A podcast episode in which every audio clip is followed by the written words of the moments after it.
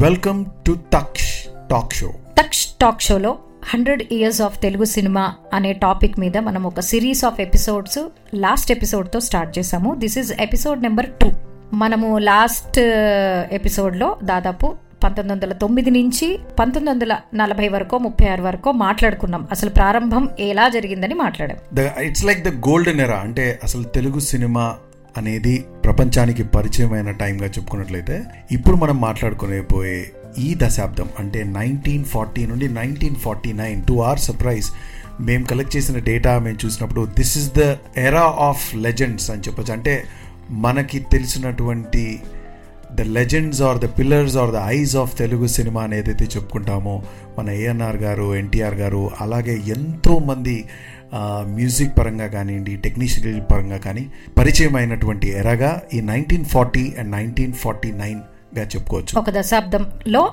నిజానికి ఈ రోజుకి మనము బాగా మనసులో నింపేసుకున్న ఆ లెజెండ్స్ అందరూ అప్పుడే పరిచయం అయ్యారు. అతిరథ మహారథుల్లాగానే నిజంగా తెలుగు సినీ పరిశ్రమని ఒక స్థాయిలో నిలబెట్టిన వాళ్ళు. సో మనం ఈ ఎరాలో కొన్ని ఎరా అనాలా డికేడ్ అనాలా వాట్ ఎవర్ మనం ఈ దశాబ్దంలో అంటే నలభై నుంచి నలభై తొమ్మిది మధ్యలో ప్రముఖ సినిమాలు. అన్నీ మాట్లాడాలంటే ప్రతి దశాబ్దంలో కోకొల్లలు మనం మనం సేకరించినంత మే మేరకు కొన్ని గుర్తు గుర్తు పెట్టుకోగలిగిన సినిమాలు అలాగే ఆ సినిమాల వల్ల మనకి అందినటువంటి లాభాలు ఆ పరిచయమైనటువంటి వ్యక్తులు ఇటువంటివి మనం మాట్లాడుకుందాం. అబ్సల్యూట్లీ అయితే ఇందులో మాట్లాడుకోవాల్సిన మెయిన్ ఏంటి అంటే nineteen thirty five nineteen thirty సిక్స్లో మనం మాట్లాడుకున్నట్టు లవకుశ భక్త ప్రహ్లాద ఇలాంటి అండ్ దెన్ ఒక చిన్న కమర్షియల్ సక్సెస్ అనేది చూడటం మొదలైన తర్వాత నైన్టీన్ ఫార్టీ టూ అంటే ఆల్మోస్ట్ ఒక నాలుగు నుండి ఐదు సంవత్సరాల తర్వాత మన అందరికీ చాలా పరిచయమైనటువంటి భక్త పోతన అనే అనే మూవీ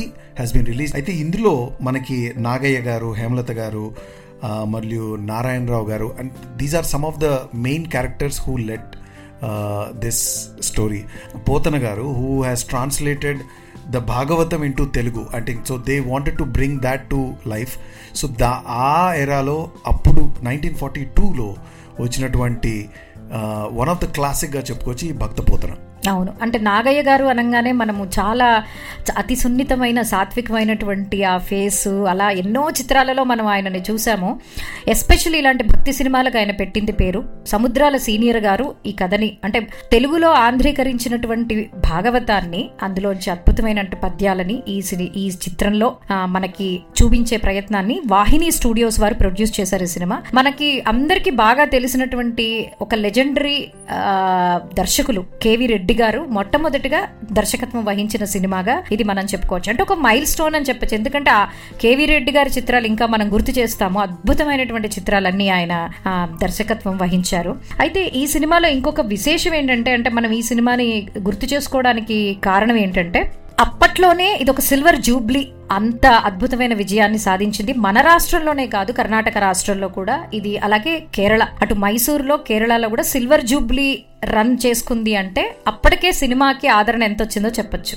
భక్త పోతన గారి ఈ ఈ చిత్రం అనేది సౌత్లో అంటే మనం మాట్లాడుకున్నట్టు మైసూరు కేరళ వీటన్నిటిలో కూడా సిల్వర్ జూబీ లెవెల్లో ప్రదర్శింపబడింది. అంటే that it's it's big success అనే చెప్పాలి Telugu cinema I think uh, ఇప్పుడు ఇలా ఆలోచిస్తే నాకు అనిపిస్తోంది మరి వేరే వాళ్ళ రాష్ట్రాలలో మరి అప్పట్లో సబ్ టైటిల్స్ అయితే లేవు. కేవలం కథ ఆధారితంగా బహుశా వాళ్ళు చూసారేమో అనుకుంటాను ఎందుకంటే పోతన గారు అనగానే భాగవతం భాగవతం అందరికీ తెలిసిందే. పోతన గారు కూడా అందరికీ తెలిసి తెలిసిందే. అంటే మన మనం గర్వంగా చెప్పుకునే మన తెలుగు కవి అయినా కూడా పోతన గారి గురించి తెలియని వాళ్ళు లేరు. ఆయన పద్యాల గురించి. బహుశా అది ఒక వేరే రాష్ట్రాలలో సక్సెస్ అవ్వడానికి కూడా కారణం అయి ఉండొచ్చు కథాపరంగా. అయి ఉండొచ్చు యా. అయితే ఇంట్రెస్టింగ్ అక్కడ నుండి జర్నీ కనుక మొదలైనట్టయితే నైన్టీన్ ఫార్టీ టూ తర్వాత మనం చెప్పుకోదగ్గ పెద్ద మైల్ స్టోన్ అంటే వన్ ఆఫ్ ద మైల్ స్టోన్గా చెప్పుకోవాలంటే నైన్టీన్ ఫార్టీ ఫోర్లో సీతారామ జననం అనే మూవీతో మనకి మన ఏఎన్ఆర్ గారు మొట్టమొదట తెలుగు సినిమాకి పరిచయం అయ్యారు పరిచయం అయ్యారు అయితే ఇందులో ఒక లీడ్ యాక్టర్ కింద పరిచయం అయ్యారు. మనం అప్పుడే ఇంకా హీరో అన్న పదం బహుశా వాడలేదనుకుంటా. Lead actor one of the lead actor. ఇది ప్రతిభ పిక్చర్స్ వాళ్ళు దీన్ని ప్రొడ్యూస్ చేశారు. ఘంటసాల బలరామయ్య గారు దీనికి దర్శకత్వం వహించారు. ఈ ఎందుకు నేను ఈ పిక్చర్స్ ఫలానా ప్రొడక్షన్ కంపెనీ అని చెప్తున్నానంటే నాకు అనిపిస్తోంది ఒకప్పుడు ఫలానా ప్రొడక్షన్స్ అనగానే ఆ ప్రొడక్షన్ వాల్యూస్ ఓ ఈ ప్రొడక్షన్ వాళ్ళు అద్భుతమైన చిత్రాలు మనకు అందిస్తారు. వీళ్ళు కథలు బాగా ఎంపిక చేసుకుంటారు అనే ఒక ఇంప్రెషన్ని అత్యద్భుతంగా అందించినటువంటి ప్రొడక్షన్ కంపెనీస్ అవన్నీ. ఊరికే ఏదో పేరుకి మేము ప్రొడ్యూస్ చేసామని కాకుండా అలా బ్రాండెడ్గా ఉన్న కొన్ని ప్రొడక్షన్స్ కూడా మనకి తెలియాలి మళ్ళీ మనం గుర్తు చేసుకోవాలనే ఉద్దేశంతో నేను ఏ పిక్చర్స్ వాళ్ళు ఎవరు అని చెప్తున్నాను. అండ్ అబ్సల్యూట్లీ ఒక విధంగా ఆలోచిస్తే ఇన్ దోస్ ఎరా ఇలా ఒక సినిమాకి డబ్బులు పెట్టి మోర్ దాన్ కమర్షియల్గా కాకుండా ఒక ఆర్ట్ ఫామ్ని ప్రోత్సహించడం అనేది కూడా it's a very high standard of bringing stories in in in the most creative format to the world. At least to the local audiences అనేది కూడా is it's it's a big big effort అనే చెప్పాలి. అందుకని కూడా ఈ production houses మనకి ఇవాళ రోజున కూడా ఆ పేరు చెప్పగానే ఎవరో ఒకరికి ఏదో విధంగా ఒక ఒక సినిమానో ఒక క్యారెక్టరో ఒక యాక్టరో ఒక కథ ఏదో గుర్తుండిపోవడం కారణం the effort that they brought in to the Telugu cinema అనిపిస్తుంది. అవును. అంటే ఈ సినిమాలో ఇంకొక విశేషం ఏంటంటే తెలుగు సినీ సంగీతానికి అసలు ఒక ఖ్యాతిని తెచ్చిపెట్టిన అందరి ఫేవరెట్ అలాగే అందరికీ గురువు లాంటి ఘంటసాల మాస్టర్ గారు ఈ సినిమాలోనే మొట్టమొదటగా పరిచయం అయ్యారు ఒక కోరస్ సింగర్గా. బృందగానంలో ఒక సభ్యులుగా అలాగే ఒక చిన్న పాత్రలో కూడా ఆయన ఇందులో కనిపిస్తారు. సో సీతారామ జననం అనే సినిమా అటు ఏఎన్ఆర్ గారిని ఇటు ఘంటసాల గారిని ఇద్దరూ మర్చిపోలేటువంటి మహానుభావులు ఇద్దరిని పరిచయం చేసింది. అండ్ ఈ మూవీ విజయవాడ కళామందిర్ థియేటర్లో హండ్రెడ్ డేస్ అప్పట్లోనే హండ్రెడ్ డేస్ ఫంక్షన్ జరుపుకున్న మూవీగా చెప్పుకోవచ్చు. అంటే one of the classic hits in nineteen forty four.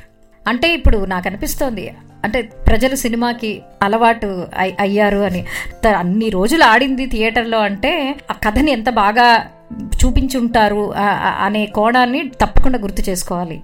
Absolutely అయితే ఈ జర్నీలో తర్వాత జరిగిన అందరికీ పరిచయం ఉన్నటువంటి నెక్స్ట్ మూవీ అంటే పౌరాణికంగా వెళ్తున్న ఈ జర్నీలో నైన్టీన్ ఫార్టీ సిక్స్ అంటే మన సీతారామ జననం తర్వాత స్వర్గసీమ అనే మూవీ కొంత సాంఘికమైనటువంటి స్టోరీని I think this is the time where ఇండియాలో మన మన ఇండిపెండెన్స్ పరంగానే కానీ రకరకాలుగా ఆ, ఆ మూమెంట్స్ ఆ టైంలో జరుగుతున్నప్పుడు Swargaseema which is more from a country పర్స్పెక్టివ్గా వచ్చినటువంటి movie Swargaseema in nineteen forty six and ఇది కూడా ఒక మైల్ స్టోన్ కింద గుర్తు చేసుకోవాలి సినిమా ఏంటంటే రెండు చాలా విశేషాలు ఉన్నాయి ఇందులో. ఒకటి ఘంటసాల మాస్టర్ గారు ఇందాక ఇందాక అనుకున్నాం ఆయన పరిచయం అయ్యారు ఒక కోరస్గా కానీ ఇందులో ఆయన మొట్టమొదటి ప్లేబ్యాక్ సింగింగ్ అది కూడా యుగళగీతం డ్యూయెట్ని డ్యూయెట్ని పాడారు. అంటే ఇంకా డైరెక్ట్ ప్లేబ్యాక్ సింగింగ్ అనేది మనకి ఇందులో రుచి చూపించారు మాస్టర్ గారి గొంతులో. భానుమతి గారితో మొట్టమొదటి యుగళగీతం ఆయన పాడారు. ఓ నా రాజా అనే పాటతో మనకి మాస్టర్ గారి యుగళగీతం ప్రారంభమైంది. అలాగే భానుమతి గారు కూడా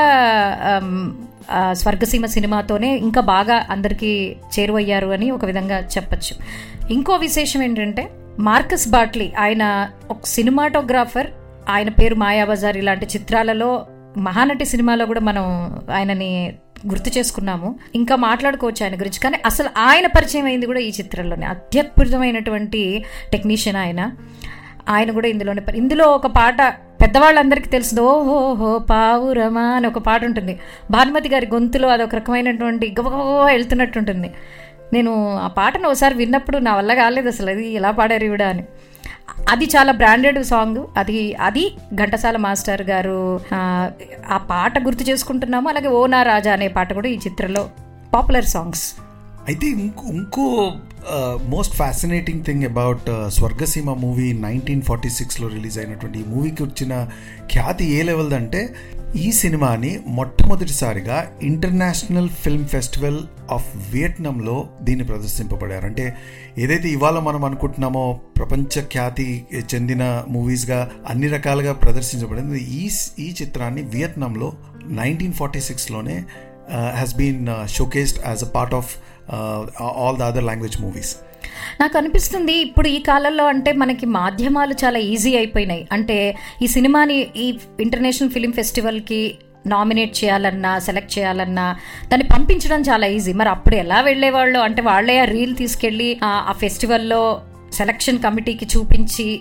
అప్పుడు దాన్ని సెలెక్ట్ చేయించంటే నిజంగానే ఇవన్నీ కష్టతరమైన పనులు అప్పట్లో. ఆలోచించాల్సింది ఇందాక మనం మాట్లాడుకున్నట్టు ఒక తెలుగు సినిమా ఇండియాలోనే వేరే రాష్ట్రాల్లోకి ఎలా ప్రదర్శించారు అనుకుంటే జస్ట్ ఇమాజిన్ ఇది. ఇంటర్నేషనల్గా తెలుగు స్టోరీ ని ప్రదర్శించడం అనేది it's it's the next level of imagination on how people would have received it but. Definitely it's it's a maybe this is the first movie అని చెప్పొచ్చేమో. అంటే ఇంటర్నేషనల్ లెవెల్లో మనకి తెలిసిన డేటా ప్రకారం the first movie to be aired internationally అనుకోవచ్చు. And ఇప్పటి వరకు మనం మాట్లాడుకుంది భారతదేశానికి స్వాతంత్రం రాక ముందు కరెక్ట్ ఇమాజిన్ లైక్ ఇంకా అప్పటికి మరి ఒక పక్క ఉద్యమాలు ఒక పక్క రకరకాలు ఇందాక మనం ఆఫ్లైన్లో మాట్లాడుకుంటున్నట్టు నువ్వు అన్నట్టు ప్రపంచ యుద్ధాలు ఎన్నో జరుగుతున్న సమయంలో కూడా ఒక ఒక సినిమా ముందుకెళ్తోంది అనడం అనేది హర్షణీయమే. అయితే ఈ ఈ ఇంటర్నేషనల్ ఫిల్మ్ ఫెస్టివల్ దాకా వెళ్ళిన ఈ జర్నీ తర్వాత then Telugu cinema also started looking at biopics as a part of the content ఆ ప్రమేయంలో వచ్చిన టూ క్లాసిక్ మూవీస్ అని చెప్పుకోవచ్చు. ఒకటి త్యాగయ్య మరోటి యోగి వేమన. ఈ రెండు కూడా మోస్ట్లీ ఫోకస్డ్ ఆన్ ద బయోపిక్స్గా చెప్పుకోవచ్చు. అయితే ఈ త్యాగయ్య మూవీలో మనం చాలా చెప్పుకోదగ్గ విషయం ఏంటంటే it has almost thirty seven songs అంటే ఆ టైంలో మ్యూజిక్కి కూడా ఆ పెద్దపీట వేసి అంటే ఒక మ్యూజికల్గా చెప్పుకోవచ్చు. ఏదైతే ఇవాళ రోజున మ్యూజికల్ అని చెప్తామో probably this would be a musical with a biopic అని చెప్పుకోవచ్చు ఈ ఈ రెండు మూవీస్ని. అండ్ నాగయ్య గారే కంపోజర్. నాగయ్య గారే నటించారు. ఈ చిత్రానికి నాగయ్య గారే సంగీతాన్ని కూడా అందించారు. అయితే మనము ఈ- ఈ చిత్రానికి మాటలు రాసింది సముద్రాల సీనియర్ గారు. ఎప్పుడు మనం సముద్రాల సీనియర్ సముద్రాల జూనియర్ అని రేడియోలో వినేవాళ్ళం. కానీ ఆయన అసలు పేరు ఒకసారి తెలుసుకుంటే ఆయన పేరు సముద్రాల వెంకట రాఘవాచార్య. సముద్రాల సీనియర్ అంటారు. సముద్రాల వెంకట రాఘవాచార్యులు గారు అసలు పేరు అనమాట సో ఇంక ఈ రెండు మూవీస్ని మనం దాటి ఇంకా స్వాతంత్రం కూడా వచ్చింది దాన్ని కూడా దాటి ఇప్పుడు మళ్ళీ ఇంకొక మైల్ స్టోన్ మూవీ గురించి మాట్లాడుకుందాం. త్యాగయ్య యోగి వేమన ఈ రెండు చిత్రాలు వే ఏవైతే బయోపిక్గా మాట్లాడుకుంటామో అది nineteen forty six and nineteen forty seven. అంటే ఇమీడియట్లీ ఆఫ్టర్ ఈచ్ ఇయర్ వచ్చిన మూవీస్గా చెప్పుకోవచ్చు. Correct so next Balaraju. ఈ సినిమా గురించి నాకు తెలిసి తెలియని పెద్దవాళ్ళు అయితే ఎవరుండరు. అద్భుతమైనటువంటి సినిమా. ఇందులో ఏఎన్ఆర్ గారు హీరోగా ప్రారంభించారు. అంతకుముందు లీడ్ క్యారెక్టర్ గురించి చెప్పుకున్నాము. అయితే ఇందులో ఇంకా టిపికల్ హీరో రోల్ ఇది కూడా ఘంటసాల బలరామయ్య గారు దర్శకత్వం వహించారు. అయితే ఇంకా ఈ సినిమా ఎంత బాక్స్ ఆఫీస్ హిట్ అయిందంటే ఇంకా హండ్రెడ్ డేస్ ఏంటి ఎన్ని సెంటర్స్లో హండ్రెడ్ డేస్ ఆడిందో చెప్పలేము. అలాగే విజయవాడలో అయితే దాదాపు త్రీ సిక్స్టీ ఫైవ్ డేస్ ఆడింది. అంటే ఒక ఏడాది పాటు ఈ సినిమా నడుస్తూనే ఉంది. This one of the biggest milestone Telugu సినిమాలో బాలరాజు అండ్ ఏఎన్ఆర్ గారు యాజ్ హీరో అది గుర్తుపెట్టుకోవాలి. అది ఎప్పుడు జరిగింది? నైన్టీన్ ఫార్టీ ఎయిట్లో జరిగింది. ఏఎన్ఆర్ గారు సినిమా పరిశ్రమకి రావడం అంటే హీరోగా చేయడం. అంటే స్వాతంత్రం వచ్చిన వన్ ఇయర్కి అని చెప్పుకోవచ్చు. అంటే immediately after one year nineteen forty ఎయిట్లో ఆ movie running successfully for three sixty five days in one theatre. And almost hundred days in eleven centres in Andhra Pradesh. అంటే ఒక సినిమా అన్ని సెంటర్లలో వంద రోజులు నడవ నడిచింది అనేది పంతొమ్మిది వందల నలభై ఎనిమిదిలోనే బాలరాజు అనే చిత్రం ద్వారానే మొదలైందని చెప్పుకోవచ్చు. అవును. తర్వాత ఇంకో చిత్రము గుణసుందరి కథ. ఇదేంటంటే విలియం షేక్స్పియర్ రాసినటువంటి ఒక రైటింగ్ని కింగ్ లీడర్ అని రాసిన దాన్ని సినిమా కింద మార్చారు. ఇది విన్ ఇది నేను వింటున్నప్పుడు నాకు అదే అనిపించింది. అంటే చాలా వరకు చిత్రాలు మనం ఇప్పటి వరకు గమనిస్తే ఇద్దరు పౌరాణికల్లోంచో లేకపోతే ఒక వ్యక్తి జీవితాన్ని గురించో బయోపిక్ లాగానో లేదు ఒక నవల ఆధారితంగానో అంతకుముందు ప్రదర్శించబడిన ఒక రంగస్థల నాటక కథ ఆధారితంగానోనే ఐ థింక్ ఈ ఎరాలో వచ్చినాయి. మనం ప్రస్తావించలేదు కానీ సినిమా అనేది సంపూర్ణంగా రాక మునుపు ఆర్ ఇంతమంది డబ్బులు పెట్టి సినిమాని చిత్రీకరించుతారా లేదా అనే రోజులు అది మనం దానికంటే ముందే రంగస్థల నాటకాలు అనేది వేసి ఒక కథని చూపించేవాళ్ళు. ఐ థింక్ సినిమా అనేది అది ఇంకా అద్భుతంగా చూపించడానికి ఇప్పుడు దోహదపడింది. గుణసుందరి కథ ఒక ఒక షేక్స్పియర్ నాటకాన్ని మనకి తెలుగులో అనువదిస్తే ఎలా ఉంటుందో అదే గుణసుందరి కథ. ఎందుకంటే ఆ విషయం చెప్పడానికి ఇది మనం పిక్ చేసుకున్నాము. సో ఆ తర్వాత మూవీ ఇంకొక మైల్ స్టోన్ మరియు నెక్స్ట్ మాట్లాడుకునే movie Keelugurram which is very favourite and famous movie across even for lot of people Keelugurram has gots its own milestones in how it has set the system అని చెప్పొచ్చు. ఇది కూడా nineteen forty నైన్లో కీలుగుర్రం అనే movie produced by Raja of Mirzapur అయితే ఈ కథలో వచ్చిన కొత్త కోణం ఏంటి అంటే ఇందాక నువ్వు చెప్పుకున్నట్టు షేక్స్పియర్ గారి స్టోరీస్ నుండి ఇన్స్పైర్డ్ అయితే కాశీ మజిలీ కథలు నుండి ఇన్స్పైర్ అయిన వన్ ఆఫ్ ద స్టోరీగా తీసుకుని చేసిందే కీలుగుర్రం అవును. అండ్ ఇంకోటి ఏంటంటే ఇప్పుడు యానిమేషన్ అవన్నీ మాట్లాడుతున్నాము. అవన్నీ టెక్నాలజీ లేని రోజుల్లోనే కీలుగుర్రల్లో గుర్రం ఎగరడము ఇవన్నీ కూడా చూపించారు అద్భుతంగా. ఇందులో ఇంకొక మైల్ స్టోన్ పాయింట్ గుర్తుపెట్టుకోవాల్సింది ఏంటంటే ఘంటసాల గారు మొట్టమొదటిగా సంగీత దర్శకత్వం వహించినటువంటి చిత్రం ఇది. పాడడము ఇందాక తెలుసుకున్నాము. ఇప్పుడు ఈ చిత్రం నుంచి ఆయన మనకి సంగీత దర్శకత్వం కూడా అందించి అలా సంగీత దర్శకులుగా నిలిచిపోయారు. సో నైన్టీన్ ఫార్టీ నైన్ గురించి మనం మాట్లాడుకున్నట్టయితే ఇదే కీలుగుర్రం అనే సినిమా డబ్బింగ్ కూడా చేయబడ్డది. అంటే first dubbed movie from Telugu to other languages అని చెప్పుకోవాలి అంటే the first movie would be Keelugurram వా అప్పుడు వాళ్ళకు ఉన్నటువంటి వసతి ప్రకారంగా దీన్ని డబ్ చేసి తమిళ్ళో రిలీజ్ చేసినటువంటి మొట్టమొదటి మూవీ కీలుగుర్రం ఆ తర్వాత నైన్టీన్ ఫార్టీ నైన్లోనే ఇంకొక milestone movie Laila Majnu. I think Bhanumathi గారి ఫ్యాన్స్ అందరికీ ఈ సినిమా పర్మనెంట్గా ఎప్పుడు మనసులో ఉండిపోతుంది. అంటే మన తెలుగు పౌరాణికాలే కాదు సాంఘికంగా చూస్తే మన హిస్టరీలో ఉండే రకరకాల కథలని తీసుకొని ప్రయోగం చేసినటువంటి సినిమాలలో ఇది మొదటి స్థానంలో ఉంటుంది. సొంత బ్యానర్లో భానుమతి గారు ఈ చిత్రాన్ని నిర్మించారు రామకృష్ణ గారు.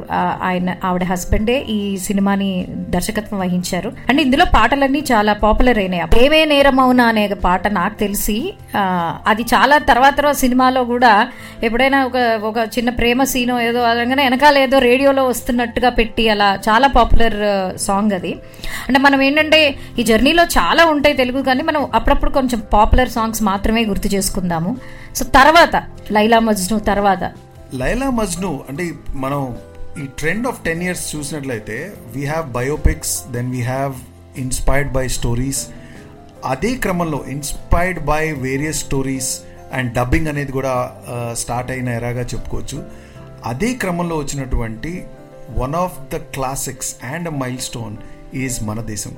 అయితే ఈ చిత్రం ద్వారా మనకి మన ఎన్టీ రామారావు గారు పరిచయమైనటువంటి మొట్టమొదటి సినిమా మన దేశం ఇన్ నైన్టీన్ ఫార్టీ నైన్ ఈ చిత్రాన్ని కూడా రాజా సాహెబ్ ఆఫ్ మిర్జాపూర్ ఇందాక చెప్పుకున్నట్టు ఆయనే ప్రొడ్యూస్ చేశారు. అండ్ ఈ మూవీ అప్పుడే independence India has got the independence in nineteen forty seven ఆ ద్వారా వస్తున్నటువంటి క్రమంలోనే inspired by Bengali novel Vipradas అనే నవల్ ద్వారా శరత్ చంద్ర చటోపాధ్యాయ గారు రాసినటువంటి ఆ నవల్ ఆధారంగా తెలుగులో చేసినట్టు. అంటే ఇందాక మనం డబ్బింగ్ ఎలా జరిగిందో మాట్లాడుకున్నాం. దిస్ ఈజ్ అ రీమేక్ అని చెప్పుకోవచ్చు. అంటే the first remake cinema of Telugu is Mana Desam where NT Ramarao garu has has been introduced as a part of the and then he set the history as you know అవును అవును. So I think almost all important movies గురించి మాట్లాడాము. ముఖ్యంగా ఘంటసాల గారు రామారావు గారు అక్కినేని నాగేశ్వరరావు గారు. వీరు ముగ్గురు పరిచయమైనటువంటి నలభై నుంచి నలభై తొమ్మిది మధ్య కాలం అది. అద్భుతమైన చిత్రాలు. నాకు ఇందాక లైలా మజ్ను గురించి అందులో కూడా ఏఎన్ఆర్ గారు భానుమతి గారు పేరింగ్ కదా. ఏఎన్ఆర్ గారు అందుకనే బహుశా ఆ తర్వాత కాలంలో ఆయన చిత్రంలో ఒకసారి ఓక లైలా కోసం అందుకనే పెట్టారేమో. ఎందుకంటే లైలా మజ్నులో ఆయనే నటించారు. బహుశా ఈ కనెక్టివిటీస్ అన్ని మనకి ఇంకా ముందు ముందు డికేట్స్ వెళ్తుంటే సరదాగా వెనక్కి అప్పుడు మనం వెనకాల పాయింట్స్ కొన్ని మాట్లాడడానికి ఇవన్నీ బేస్ అవుతాయి. అబ్సల్యూట్లీ ఐ థింక్ ఒకసారి కనుక మనం ఈ రెండో ఎపిసోడ్ ఎండ్లో మనం కనుక చూసినట్లయితే we talked about thirty years of Telugu cinema where ఒక మూకీ మూవీగా మొదలైనటువంటి సినిమా ఇవాళ రోజున remakes dubbings hundred days functions three in almost thirty ఇయర్స్లో and then now the legends started the journey అని చెప్పుకోవచ్చు. అంటే అండ్ దెన్ ఆబ్వియస్లీ ఇక్కడ నుండి జరిగే ఈ ప్రయాణం అంటే నైన్టీన్ ఫిఫ్టీస్ నుండి nineteen fifty nine which is going to be an era of classics అని చెప్పుకోవచ్చు. మనం మాట్లాడుకునే ఎన్నో ఈ విషయాలు నెక్స్ట్ ఎపిసోడ్లో will create a lot of memories and recollect a lot of memories అని చెప్తాను. అవును అవును. ముఖ్యంగా ఐ థింక్ సినిమాలు వాటి ఔన్నత్యాలు అందులో ధరించిన పాత్రలు పాత్రధారులు టెక్నీషియన్స్తో పాటు వాళ్ళ పడ్డ కష్టాలు కూడా డెఫినెట్గా మనం ఎపిసోడ్స్లో కొన్ని గుర్తు చేసుకోవాలి. ఎందుకంటే చాలామంది ఇంటర్వ్యూస్ విన్నప్పుడు అంటే ఇప్పుడంటే క్యారవాన్లు అవన్నీ ఉండి చాలా ఫెసిలిటేట్స్ ఉన్న ఉన్న రోజులు. కానీ అప్పట్లో ఒక అవుట్డోర్ షూటింగ్కి వెళ్తే బట్ డ్రెస్సెస్ మార్చుకోవాలన్నా కూడా జస్ట్ ఒక చెట్ల వెనకాల మార్చుకునే పరిస్థితి. లేకపోతే ఎవరైనా ఇంటికి వెళ్ళి అడిగి ఒక రెస్ట్ రూమ్ లేదు అవుట్డోర్లో సో అక్కడ దగ్గరలో ఎవరైనా ఇల్లుని ముందే అడిగి అంటే ఇమాజిన్ ఎంత కష్టపడి ఉంటే నిజంగా సినిమాని అంత గౌరవించి ప్రజలు అలవాటు పడి ఉంటారు అనేది మనం కూడా ముందు ముందు మాట్లాడుకోవాలి ఆ కష్టాన్ని కూడా. ఇంకొక డిస్క్లైమర్ ఏంటంటే ఇవన్నీ మనం రకరకాల మాధ్యమాల ద్వారా సేకరించిన విషయాలే. తప్ప డెఫినెట్గా మనం ఆ కాలంలో లేము మనకి తెలిసింది కాదు. సో ఎవరైనా శ్రోతలు వినేవాళ్ళు ముఖ్యంగా పెద్దవాళ్ళు ఈ సినిమాలను ఇంకా దగ్గరగా చూడడమో దీని గురించి ఎక్కువగా తెలుసుకున్న వాళ్ళు తప్పకుండా మనకి సజెషన్స్ ఇవ్వచ్చు. అలాగే ఇంకా ఎక్స్ట్రా ఇన్ఫర్మేషన్ కూడా ఇవ్వచ్చు. ఒకవేళ మనం ఈ డికేడ్ గురించి ఇప్పుడు అయిపోయింది అనుకోవడానికి లేదు మనకు వచ్చిన సమాచారాన్ని మళ్ళీ ముందు ముందు కూడా పంచుకుంటాం. ఎందుకంటే మనం ఇది అందించే సమయానికి ఇంకో ఎపిసోడ్ కూడా రెడీ చేసేసి ఉంటాం కాబట్టి తప్పకుండా ఏదో ఒక ఎపిసోడ్లో మనము వారి సలహాలు సూచనలు అలాగే వాళ్ళు ఇచ్చిన అడిషనల్ ఇన్ఫర్మేషన్ని మనం అందిస్తాం. మాకున్న ఈ తెలుగు సినిమా అనే మా మా క్లోజ్ టు హార్ట్ అయిన టాపిక్ని ఈ మాధ్యమం ద్వారా మేము కబుర్లు చెప్పుకుంటూ మాట్లాడుకుంటూ సేకరించినటువంటి కొన్ని అమేజింగ్ ఇన్ఫర్మేషన్ని మీతో share చేసుకుంటున్నందుకు we're very happy keep listening to Taksh talk show so ప్రతి పూజకి ఒక మంగళహారతి ఉంటుంది కదా? సో ప్రతి ఎపిసోడ్కి మనకు ఒక డిస్ ఒక చిన్న ఇన్ఫర్మేషన్ ఉంటుంది. ఏముండదు అది? అందరికీ తెలిసిందే. Taksh entertainments and production so please subscribe to our YouTube channel అలాగే ఫేస్బుక్ పేజ్ ఇన్స్టా మీకు ఏది నచ్చితే అందులో మాతో కనెక్ట్ అవ్వండి.